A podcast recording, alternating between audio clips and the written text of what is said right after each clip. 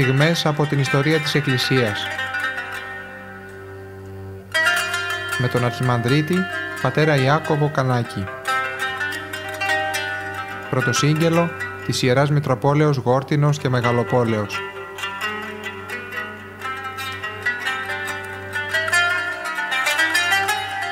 Την εκκλησιαστική ιστορία προσπαθούμε να προσεγγίσουμε μέσα από ιστορικά στοιχεία ε, περιγράφοντας τις συνθήκες γύρω από τις οποίες υπήρξε η ανάγκη για να συγκληθούν και βέβαια προσπαθούμε να δούμε που αυτές οι αποφάσεις των Οικουμενικών Συνόδων ε, επηρεάζουν, επηρέαζαν και επηρεάζουν τη ζωή των χριστιανών.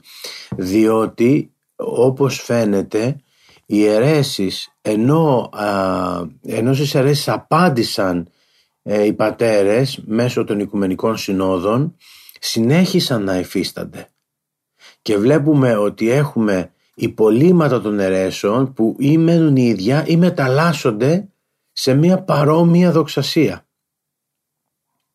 Και οι οικουμενικές ε, οι αποφάσεις των οικουμενικών συνόδων ε, δεν είναι ότι ε, με το που λαμβάνονται και γίνονται και, και νόμοι στο Βυζάντιο, νόμοι του κράτους ε, δεν σημαίνει ότι απευθείας τις αποδέχονται όλοι. Δεν συμβαίνει αυτό.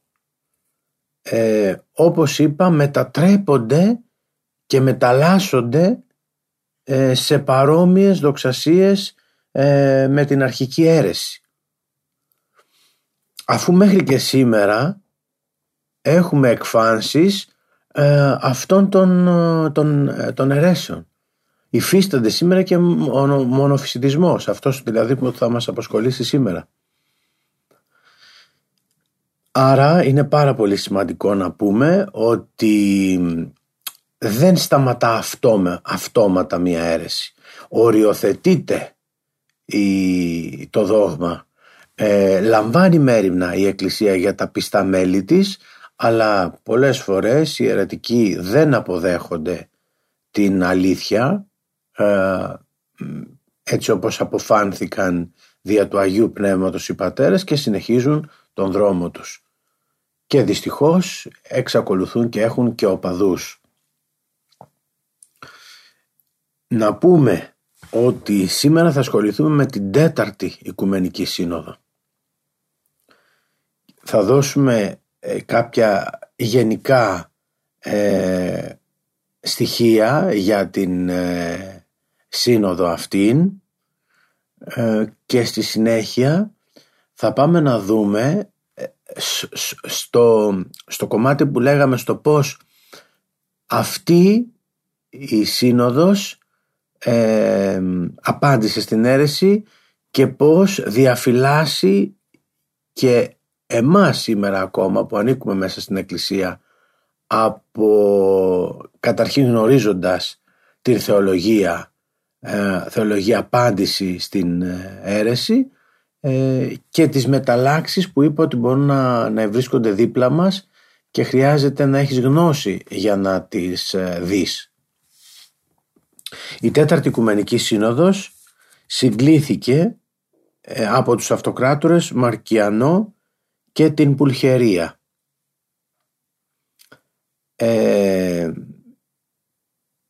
στη Χαλκιδόνα και μάλιστα το 451 γίνεται η σύγκληση το κορυφαίο, το κορυφαίο θέμα γιατί θα δούμε ότι και άλλα θέματα την απασχόλησαν τη Σύνοδο είναι ε, ο μονοφυσιτισμός ε, από τον αιρεσιάρχη τον Αρχιμανδρίτη Ευτυχή ε, είναι μια σύνοδος ευρύτατη αφού 630 περίπου πατέρες έλαβαν μέρος.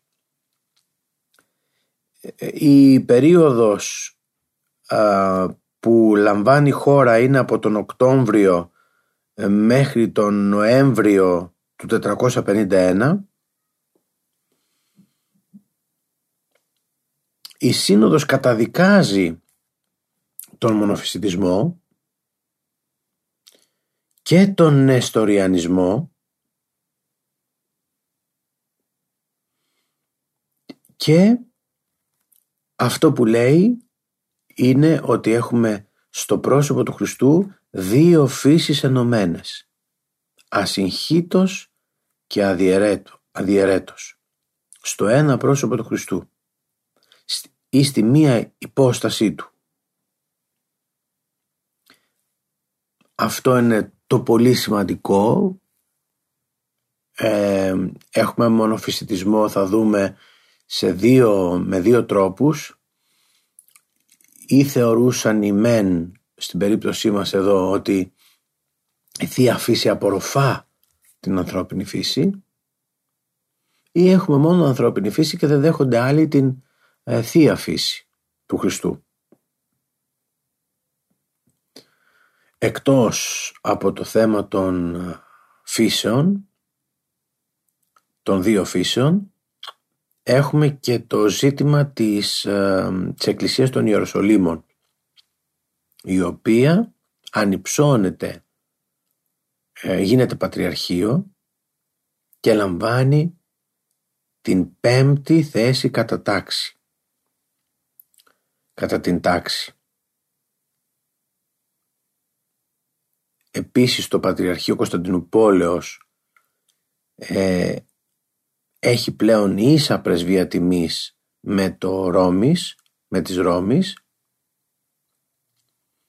Να πούμε ότι η Σύνοδος εκδίδει, εξέδωσε 30 ιερούς κανόνες. Να πούμε ότι οι μονοφυσίτες δεν δέχτηκαν το δόγμα, το δόγμα της Χαλκιδόνας και έτσι αποσχίστηκαν από την Ορθόδοξη Εκκλησία και έχουμε αυτές που λέμε αντιχαλκιδόνιες εκκλησίες όπως είναι οι Αρμένοι, οι Κόπτες, ε, η, η Αιθιοπική που λέμε εκκλησία, η Σύρο, η Ακοβητική εκκλησία. Στο άρθρο του ε, του καθηγητού Μακαριστού Καρμύρη ε, το οποίο υπάρχει στην ε, θρησκευτική κυκλοπαίδεια ε, με σαφήνεια ε, ε, γίνεται αναφορά σε αυτό. Θα το δούμε και σε λίγο. Και ας πούμε αυτό είναι το, αυτό είναι το αποτέλεσμα ε, αυτά είναι τα θέματα που απασχόλησαν την τέταρτη Οικουμενική Σύνοδο. Τώρα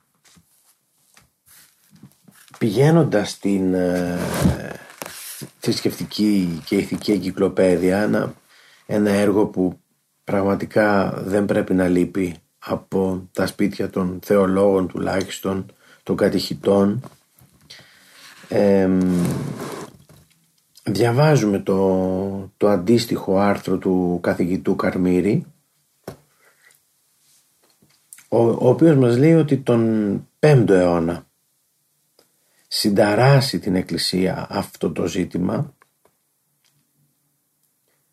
Ποιο δηλαδή η αίρεση του μονοφυσισμού λέει, λέει ότι δέχεται μία φύση στο Χριστό μετά την Ένωση. Δηλαδή την Θεία. Ακούστε την έκφραση εξαναμίξεως και συγκράσεως των ενωθησών δύο φύσεων θείας και ανθρωπίνης προελθούσαν και αγαγούσα εις το σχισματισμό των αρχαίων μονοφυστικών εκκλησιών λείψαν των οποίων είναι οι σύγχρονοι αντιχαλκιδόνιες εκκλησίες.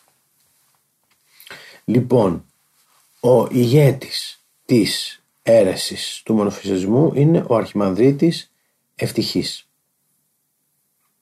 Αυτός καταδικάστηκε αρχικά από ενδημούσα σύνοδο στην Κωνσταντινούπολη από τον Πατριάρχη Φλαβιανό το 448 αλλά το επόμενο έτος υπό της Λιστρικής Συνόδου στην Έφεσο υπό τον Διόσκορο ε, αθώθηκε ο ευτυχής.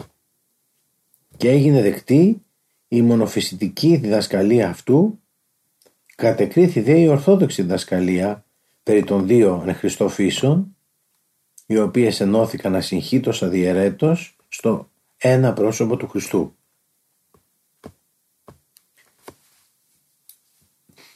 Κατά της τιάφτης πεπλανημένης αποφάσεως της Ληστρικής Συνόδου ε, ηγέρθη αντίδραση καθολική από όλους, κλήρου και λαού και έτσι αναγκάστηκαν αναγκάζεται και οι αυτοκράτορες να συγκαλέσουν σύνοδο είναι αυτή που είπαμε στη Χαλκιδόνα το 455 είναι η πέμπτη Οικουμενική Σύνοδος η οποία, η οποία καταδικάζει οριστικά το μονοφυσιτισμό ε, ως αίρεση και όλους τους οπαδούς τους οπαδούς τους. Η αλήθεια είναι όμως ότι παρά την καταδίκη του μονοφυσιτισμού ε, είχε αρχίσει και διαδιδόταν και σε άλλες περιοχές όπως την Αίγυπτο, τη Συρία, την Παλαιστίνη, την Αρμενία. Ε, είχε προχωρήσει ο μονοφυσισμός ο μονοφυσιτισμός σε αυτές τις περιοχές. Και ήταν πάρα πολύ σημαντικό ότι ε, με τις αποφάσεις της Τετάρτης Οικουμενικής, Οικουμενική Συνόδου είχε το ζήτημα οριοθε, οριοθετηθεί παρά το ότι είχε πάρει έκταση ως ιδέα, ως δοξασία ο μονοφυσιδισμός. Να πούμε ακόμα ότι όπως σημειώνει ο καθηγητής Καρμύρης παρά τα αυτά εν τω μεταξύ εσχηματίστησαν βαθμιδών αποσπαστής εκ της αρχαίας εκκλησίας αμέσως μένει η αρμενική, η κοπτική, η συροϊακοβητική εκκλησία έπειτα η κοπτική και η αιθιοπική εκ της Συροϊακοβητικής η Μαλαμπαρική Εκκλησία στην Νότια Ινδία. Αυτές μετά την Ισλαμική κατάληψη της Ανατολής διέκοψαν πάσαν σχέση με, την, με τους Ορθοδόξους και ακολούθησαν ένα, μια δικιά τους ε, πορεία με αυτοτελή ανάπτυξη και ζωή και επέτυχαν μέχρι το 900 περίπου, εννοείται μετά Χριστόν, ε, μία συμφωνία μεταξύ τους, μία δογματική ενότητα μεταξύ τους ε, που διατηρήθηκε μέχρι αυτό το έτος. Βεβαίως σημειώθησαν με τα ταύτα και μερικές διαφορές μεταξύ τους ιδίως στο θέμα της μυστηριολογίας και της μαριολογίας οι οποίες όμως διαφορές μεταξύ των τάσεων αυτών των μονοφυσιτικών δεν τους δεν, ε, δεν κόπηκαν σε ξεχωριστά κομμάτια διατήρησαν δηλαδή την ενότητά τους Ένα άλλο που σημειώνει ο καθηγητής είναι ότι ικανός αριθμός μονοφυσιτών προσήλθε σε διάφορες εποχές στην Ουνία, στην Λατινική Ουνία και σχημάτισαν ε, ουνητικές εκκλησίες μεταξύ τους. Στον δε προτεσταντισμό ε, προσήλθαν λίγοι εκ των μονοφυσιτών, ιδίως Αρμένοι, Κόπτες και χριστιανοί του Θωμά όπως ονομάζονταν. Στο υπέροχο αυτό ε, άρθρο του καθηγητού Καρμύρη ε, εν τέλει σημειώνεται Τέλος, δέον να παρατηρηθεί ότι το πρώτο εκείνο μέγα σχίσμα του μονοφυσιτισμού εκ της αρχαίας εκκλησίας αποδίδεται συνήθως εις την μη αποδοχή υπό των μονοφυσιτών του δόγματος της Χαλκιδόνας αλλά αμφιβόλος, αναμφιβόλος συνετελέστη τούτο τη συρροή και επιδράση και πολλών άλλων μη θεολογικών και εκκλησιαστικών παραγόντων ήων, πολιτικών, εθνικών, φιλετικών, κοινωνικών, πολιτιστικών κτλ. Μάλιστα φαίνεται πιθανοτέρα η γνώμη ότι οι τελευταίοι ούτοι παράγοντες απετέλεσαν την κυρία και βαθυτέρα αιτία της απόσχησης των ελόγω εκκλησιών. Αυτές οι εκκλησίες ε, χαρακτηρίζονται τούτο μεν ως μονοφυσιτικέ κοινός ή ως μονοφυσιτίζουσε υφημών. Διότι και έτσι καταδικάζουν των αρχηγών του ακράτου και αμυγούς μονοφυσιτισμού ευτυχή και την περισύγχυση και τροπή των δύο εν διδασκαλίαν του εν τούτης υπερτονίζουν τη μία φύση εν Χριστώ. Δηλαδή τι λέει; Δεν ταυτίζονται καθαρά με τον ευτυχή αλλά δεν υιοθετούν και την ορθόδοξη θέση. Δηλαδή αυτό που έλεγε ο Άγιος Κύριλλος ο Αλεξανδρίας. Τι έλεγε;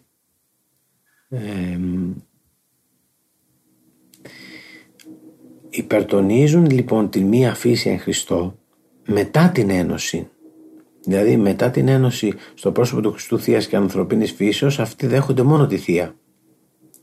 Καταλυπούσε εν τη σκιά την ανθρώπινη φύση του Κυρίου και αφήνουν στη σκιά την ανθρώπινη φύση του Χριστού. Είναι όμως δεν αρνούνται την οποία όμως δεν αρνούνται. Όπως ο ευτυχής και γενικώς έχουν εν το κέντρο της χριστολογικής δασκαλίας αυτόν τη φράση για τη δασκαλία του Αγίου Κυρίου Αλεξανδρίας μία αφήση του Θεού Λόγου σε σαρκωμένη. Αυτή είναι η έκφραση του Αγίου Κυρίλου. Αλλά σε αυτήν δεν την αποδέχονται με τον τρόπο που την έλεγε ο Αγίος Κυρίλλος αλλά μη σαφώς και ορθώς ερμηνευομένη αυτή η έκφραση. Τούτο δεν χαρακτηρίζονται αύτε και ως αντιχαλκιδόνιες εκκλησίες διότι όπως είπαμε απέριπταν την τέταρτη εν Χαλκιδόνη Οικουμενική Σύνοδο ως, πως τη χαρακτήριζαν, νεστοριανίσασαν ότι μοιάζει στον Νεστόριο στις ιδέες του δήθεν. Και επομένως συναπέριψαν και τον δογματικό όρο αυτής. Ή και η διαφωνία αυτών φαίνεται ότι αναφέρεται ουχή τόσο στην ουσία ώστε στη διατύπωση της περιενώσεως των δύο φύσεων διδασκαλίας στη Συνόδο εκείνης. Εμείς από το 1964 η Ορθόδοξη Εκκλησία ε, βρίσκεται σε διάλογο με τους ε, μονοφυσίτες και βεβαίως ο διάλογος δεν πρέπει να λείπει διότι αν δεν διαλεχθούμε ε, πώς θα μεταδώσουμε και την δική μας θέση. Δεν έχουμε να φοβηθούμε τίποτα σε κανένα διάλογο γιατί οι πατέρες μας, εν Αγίο Πνεύματι, έχουν αποφανθεί για τα δόγματα της Εκκλησίας μας. Και πλέον δεν ε, αλλάζουμε κάτι. Είναι όλα διατυπωμένα μέσα στο σύμβολο της πίστεως. Πολλά είναι διατυπωμένα εκεί. Είναι ε, μία αλήθεια η οποία έχει πλήρως διευκρινιστεί.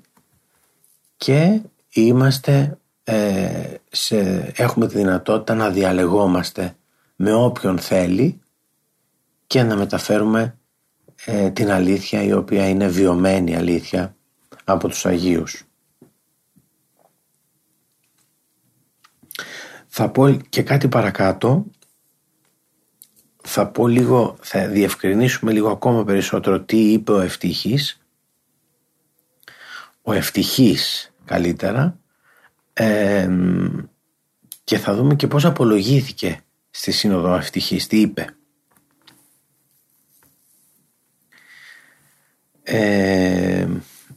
από το σύγγραμμα του καθηγητού μας κυρίου Φιδά Διαβάζουμε. Βεβαίως η διάκριση των όρων φύσης συσσαγωγικά και ουσία συσσαγωγικά δεν ήταν πάντοτε σαφή στην εποχή του. Ενώ ο ίδιος θεωρούσε συκοφαντία των αντιπάλων του την κατηγορία για την προύπαρξη του σώματος του Χριστού. Άλλωστε οι δύο αυτές κατηγορίες είχαν απευθυνθεί και εναντίον του Κυρίλου ο οποίος τις ανέρεσε όπως είδαμε με σειρά επιστολών προβάλλοντας την ομοουσιότητα της ανθρωπότητας του Χριστού προς την ανθρώπινη φύση. Ο ευτυχής έδινε δική του ερμηνεία στο ζήτημα αυτό και απέφευγε τη σαφή θέση του Αγίου Κυρίλου. Δεχόταν ή ότι το σώμα του Χριστού προϋπήρχε της ενανθρωπίσεως και κατήλθε από τον ουρανό ή ότι ο ίδιος ο Λόγος, ο Χριστός, ο Λόγος με κεφαλαίο, δημιούργησε στην κοιλία της Θεοτόκου την απαρχή της θεωμένης νέας ανθρωπότητος, χωρίς όμως να προσδιορίζει και τον χαρακτήρα της θεώσεως αυτής. Και στις δύο όμως περιπτώσεις η ανθρωπότητα του Χριστού δεν ήταν ομοούσια προς την ανθρώπινη φύση ή αφομοιώθηκε στη Θεία Φύση του Λόγου κατά τέτοιο τρόπο ώστε να είναι τουλάχιστον στη Θεία Φύση ώστε να είναι τουλάχιστον αναντήρητος ο χαρακτηρισμός ότι με τη διδασκαλία του εισήγε τροπή συσσαγωγικά ή μεταβολή συσσαγωγικά της ανθρωπίνης φύσεως κατά την σύγκραση συσσαγωγικά και των συμφυρμών συσσαγωγικά, συσσαγωγικά της με τη θεία φύση του λόγου. Για να δούμε. Έτσι κατανοούσε τις συνέπειες της υποστατικής ενώσεως και δικαίωνα την καχυποψία των αντιοχιανών θεολόγων για τις μονοφυσιτικές τάσεις της Αλεξανδρινής θεολογίας. Για να γίνει πιο κατανοητό. Αν το σώμα του Χριστού προϋπήρχε, όπως έλεγε ο ευτυχής, και κατέβηκε και κατήλθε από τον ουρανό ή αν δημιουργήθηκε από το Λόγο Χριστό στην κοιλία της Παρθένου μη ομοούσιο προς την ανθρώπινη φύση τότε σχετικοποιείται όχι μόνο ο ρόλος της Θεοτόκου αλλά και το όλο σχέδιο της Θείας Οικονομίας για την ανακεφαλαίωση και τη σωτηρία του ανθρωπίνου γένους από τον δεύτερο Αδάμ, τον Ιησού Χριστό. Τι μας λέει λοιπόν εδώ το κείμενο; Μας λέει ότι αν ο Χριστός δεν πήρε την πραγματική ανθρώπινη φύση αν δεν έχουμε κανονική ένωση, τέλεια ένωση μεταξύ των δύο φύσεων τότε ο Χριστός δεν έσωσε τον άνθρωπο. Καταλαβαίνετε πόσο σοβαρό είναι αυτό που υποστήριζε ο ευτυχής; Είναι πάρα πολύ σημαντικό ζήτημα αυτό που ξεκαθαρίζεται τώρα με την τέταρτη Οικουμενική Σύνοδο. Γίνεται σαφές λοιπόν το πώς έχουμε αυτή την ένωση των δύο ε, φύσεων στο πρόσωπο του Χριστού. Ο ευτυχής τι έλεγε στην απολογία του; Ανέπτυξε στη Σύνοδο τα σχετικά με την πίστη και την ασκητική του ζωή. Διακήρυξε την αιμονή του στην πίστη της Νικαίας και της Εφέσου των Συνόδων. Αναθεμάτισε τους ερετικούς Μάνι, Ουαλεντίνο, Απολινάριο και Νεστόριο. Αποδοκίμασε τους, ε, τη διαδικασία και τις εναντίον του αποφάσεις της ενδημούσας συνόδου της Κωνσταντινούπολης του 448 αναφέρθηκε στο αίτημά του προς τον αυτοκράτορα να κριθεί από μεγαλύτερη σύνοδο και ζήτησε από τα μέλη της συνόδου να του αποδώσουν το δίκαιο.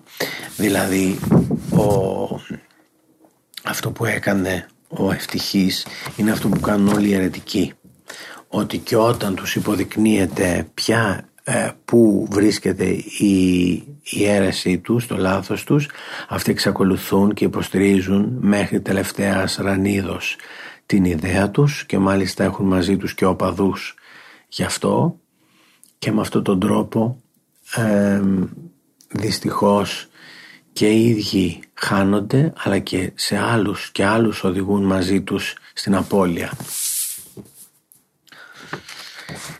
Το τελευταίο που ήθελα να, να πούμε είναι ότι όπως είδαμε εκτός από το μεγάλο αυτό ζήτημα των δύο φύσεων που είδαμε και πόσο σημαντικό είναι για την ίδια τη σωτηρία μας αν δεν το υιοθετήσουμε σαν ε, με, τον, με τον τρόπο που η, η Τέταρτη Οικουμενική Σύνοδος το είδε μέσα σε πολλές συνεδριάσεις που έγιναν ε, εκτός από το ζήτημα αυτό είχαμε θέμα και με την ε, θέση που θα έχει το, Πατριαρ, το Οικουμενικό Πατριαρχείο και το Πατριαρχείο των Ιεροσολύμων.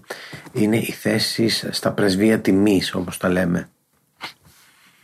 Οι καθηγητές Κουκουσάς και Βαλαής στο βιβλίο τους θέματα εκκλησιαστικής ιστορίας στον πρώτο τόμο ε, αναφέρονται σε αυτό και θα, μιλήσω, θα, θα αναφερθώ και εγώ σε αυτό. Παρά τις αποφάσεις της Τέταρτης Οικουμενικής Συνόδου και τη στήριξη του αυτοκράτορα Μαρκιανού, το πρόβλημα του μονοφυσιτισμού συνέχισε να διασπά την Εκκλησία και την πολιτεία. Πρόκειται για ένα ζήτημα το οποίο κυριοδοτήθηκε στους επομένους αυτοκράτορες και στο οποίο δεν μπόρεσε να ευρεθεί οριστική λύση. Μάλιστα, ο μονοφυσιτισμός συνεχίζει να διαιρεί την Εκκλησία του Χριστού μέχρι και τις μέρες μας.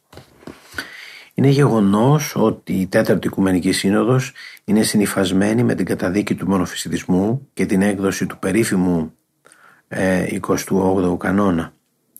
Ασχολήθηκε όμως και με άλλα σημαντικά ζητήματα διοικητικής κυρίως φύσεως. Κατά τις εργασίες της έκτης συνεδρίας συζητήθηκε το ζήτημα της επαρχίας Βηρητού η οποία με διάταγμα του αυτοκράτορα Θεοδοσίου του Δευτέρου 408 έως 450 ανυψώθηκε στο Μητροπολιτικό βαθμό. Την ανύψωση αυτή δεν είχε αναγνωρίσει ο Μητροπολίτης Τύρου Φώτιος με αποτέλεσμα να υπάρξουν προβλήματα μεταξύ των δύο εκκλησιαστικών επαρχιών. Η Σύνοδος, σε συνεργασία με τους άρχοντες, εκπροσώπους του Αυτοκράτορα και αποδεχόμενη σχετική εισήγηση του Μητροπολίτου Τύρου Φωτίου, θεώρησε ως μόνο Μητροπολίτη της επαρχίας Φινίκης το Μητροπολίτη Τύρου. Ακύρωσε λοιπόν την πράξη του Αυτοκράτορα και υποβίβασε στη Μητρόπολη Βηρητού και υποβίβασε τη Μητρόπολη Βηρητού και πάλι σε επισκοπή υπαγόμενη στη δικαιοδοσία της Μητροπόλεως Τύρου. Το γεγονός αυτό αναδεικνύει τη δυναμική την οποία είχε η Σύνοδος, αφού υπερίσχυε η απόφασή της σε σχέση με τον αυτοκρατορικό διάταγμα, άσχετα με το αν αυτό εκδόθηκε από τον προηγούμενο αυτοκράτορα. Αποδείχθηκε περίτρανα ότι σε θέματα εκκλησιαστικής διοίκησης υπεύθυνη να αποφασίσει ήταν η Εκκλησία. Με αυτό που αναφέρουν οι καθηγητές εδώ ε, φαίνεται για ακόμα μια φορά ότι οι αυτοκράτορες μπορεί να ήταν υπεύθυνοι για τη σύγκληση της Συνόδου μπορεί να ήταν αυτοί οι οποίοι ε, διατήρησαν, ε, έδιναν τα χρήματα για την παραμονή τόσων επισκόπων σε έναν τόπο αλλά δεν ήταν αυτοί που στο τέλος καθόριζαν τις αποφάσεις. Αυτό είναι πάρα πολύ σημαντικό. Οι, οι αποφάσεις ήταν έργο του Αγίου Πνεύματος μέσα από την πλειοψηφία αυτή, μέσα από την ε, μέσα από την κοινή απόφαση που έβγαινε προς τα έξω της Συνόδου. Είναι αυτό που έχουμε πει και άλλη φορά ότι αποτελεί και το δικό μας ε, σήμερα ε, σύστημα διοίκησης. Έτσι. Με αυτόν τον τρόπο. Η, πρώτη ήταν η Αποστολική Σύνοδος, το συνοδικό σύστημα που λέμε μετά οι Οικουμενικές Σύνοδοι και μέχρι και σήμερα με αυτόν τον τρόπο αποφαίνεται η Εκκλησία. Αλλά και ο Αυτοκράτορας είχε τη δυνατότητα να προτείνει την αναβάθμιση εκκλησιαστικών επαργιών. Αυτό τη δυνατότητα την είχε.